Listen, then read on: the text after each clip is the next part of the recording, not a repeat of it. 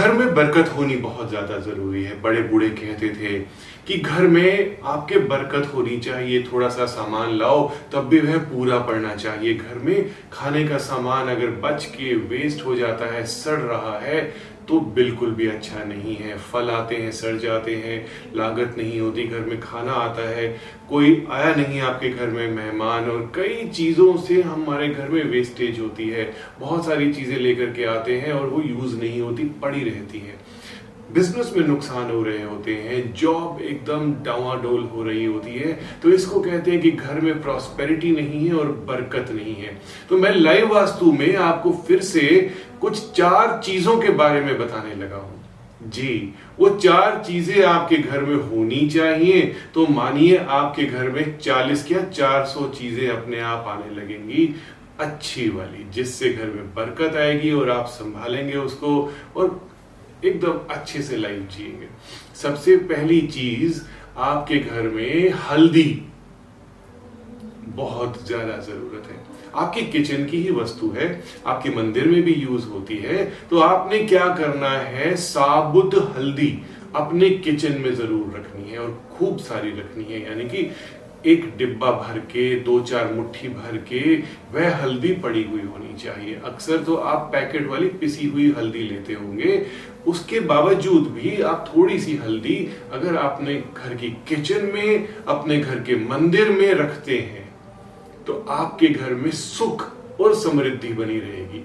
क्योंकि हल्दी बहुत पवित्र होती है और देवी देवता खुश रहते हैं। जहाँ पर भी हल्दी होती है एंजल्स देवी देवता, जितने भी हमारे भगवान हैं, जितने भी हमारे इष्ट हैं, सब प्रसन्न रहते हैं। हल्दी प्रॉस्पेरिटी का प्रतीक होती है।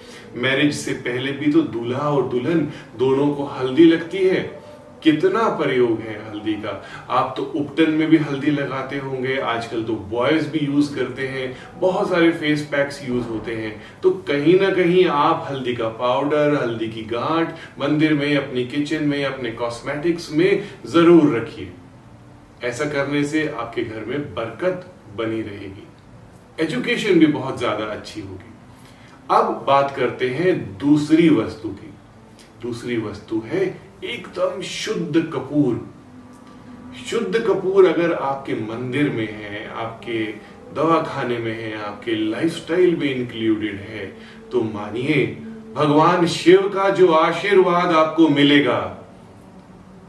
वो आप संभाल ही नहीं पाएँगे। इतनी खुशियाँ इतनी खुशियाँ मिलेंगी कि आप कहेंगे कि इन खुशियों को हमने बांटना है। तो मेरी एक फिलॉसफी यह भी है कि खुशियों को बटोरना है और खुशियों को बांटना है।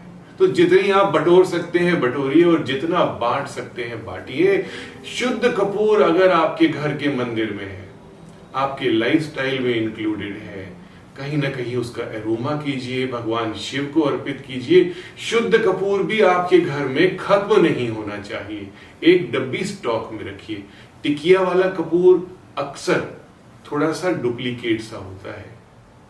पेट्रोलियम जेली मिली हुई होती है उसमें। तो आप दवा वाला शुद्ध कपूर अपने घर में रखें। इससे भगवान शिव बहुत प्रसन्न होते हैं। सफ़ेद रंग का यह जो कर्पूर होता है, आपके घर में पीस प्रॉस्पेरिटी इतनी अच्छी शांति लेकर के आता है कि आप सारे संताप भूल जाते हैं, परेशानियाँ भूल जाते हैं और भगवान शिव की इतनी कृपा होती है कि आप प्रॉस्पेरिटी से लाइफ को लीड करते हैं।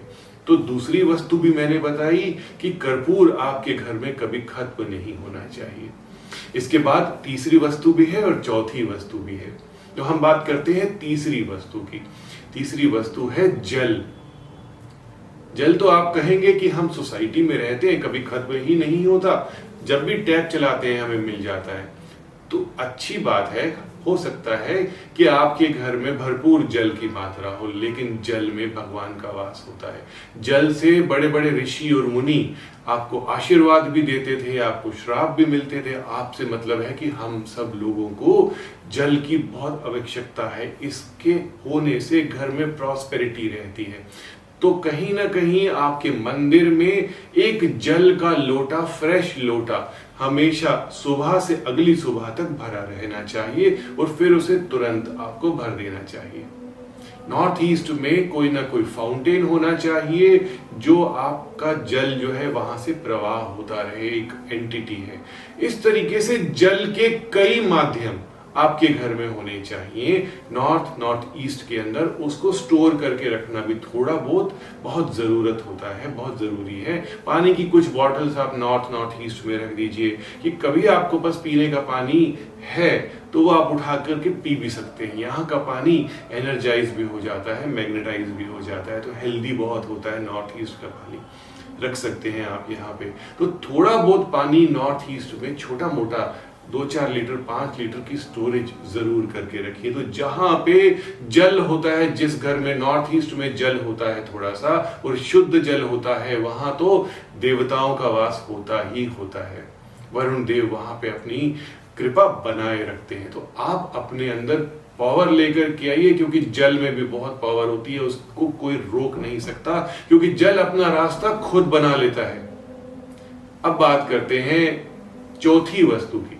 बहुत इंपॉर्टेंट है यह वस्तु और हो सकता है कि आपके लाइफस्टाइल का एक बहुत बड़ा पार्ट हो, जिसे हम राइस बोलते हैं। खाने में लोग राइस आजकल बहुत, सब लोग खाते हैं। जो भी कल्चरल डिफरेंसेस थे, वो धीरे धीरे धीरे धीरे लिमिट होते जा रहे हैं, क्योंकि फ़ूड इतना तेज़ी से फैल रहा है। लॉकडाउन में सबने एक्सपेरिमेंट्स किए कि फ़ूड किस किस तरीके से बनाए।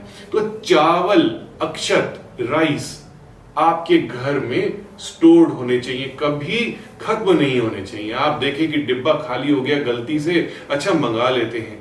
कुछ ना कुछ कुछ ना कुछ राइस की स्टोरेज आपके घर के मंदिर में, आपके घर के किचन में, आपके घर के खाने के स्टोर में ज़रूर होनी चाहिए।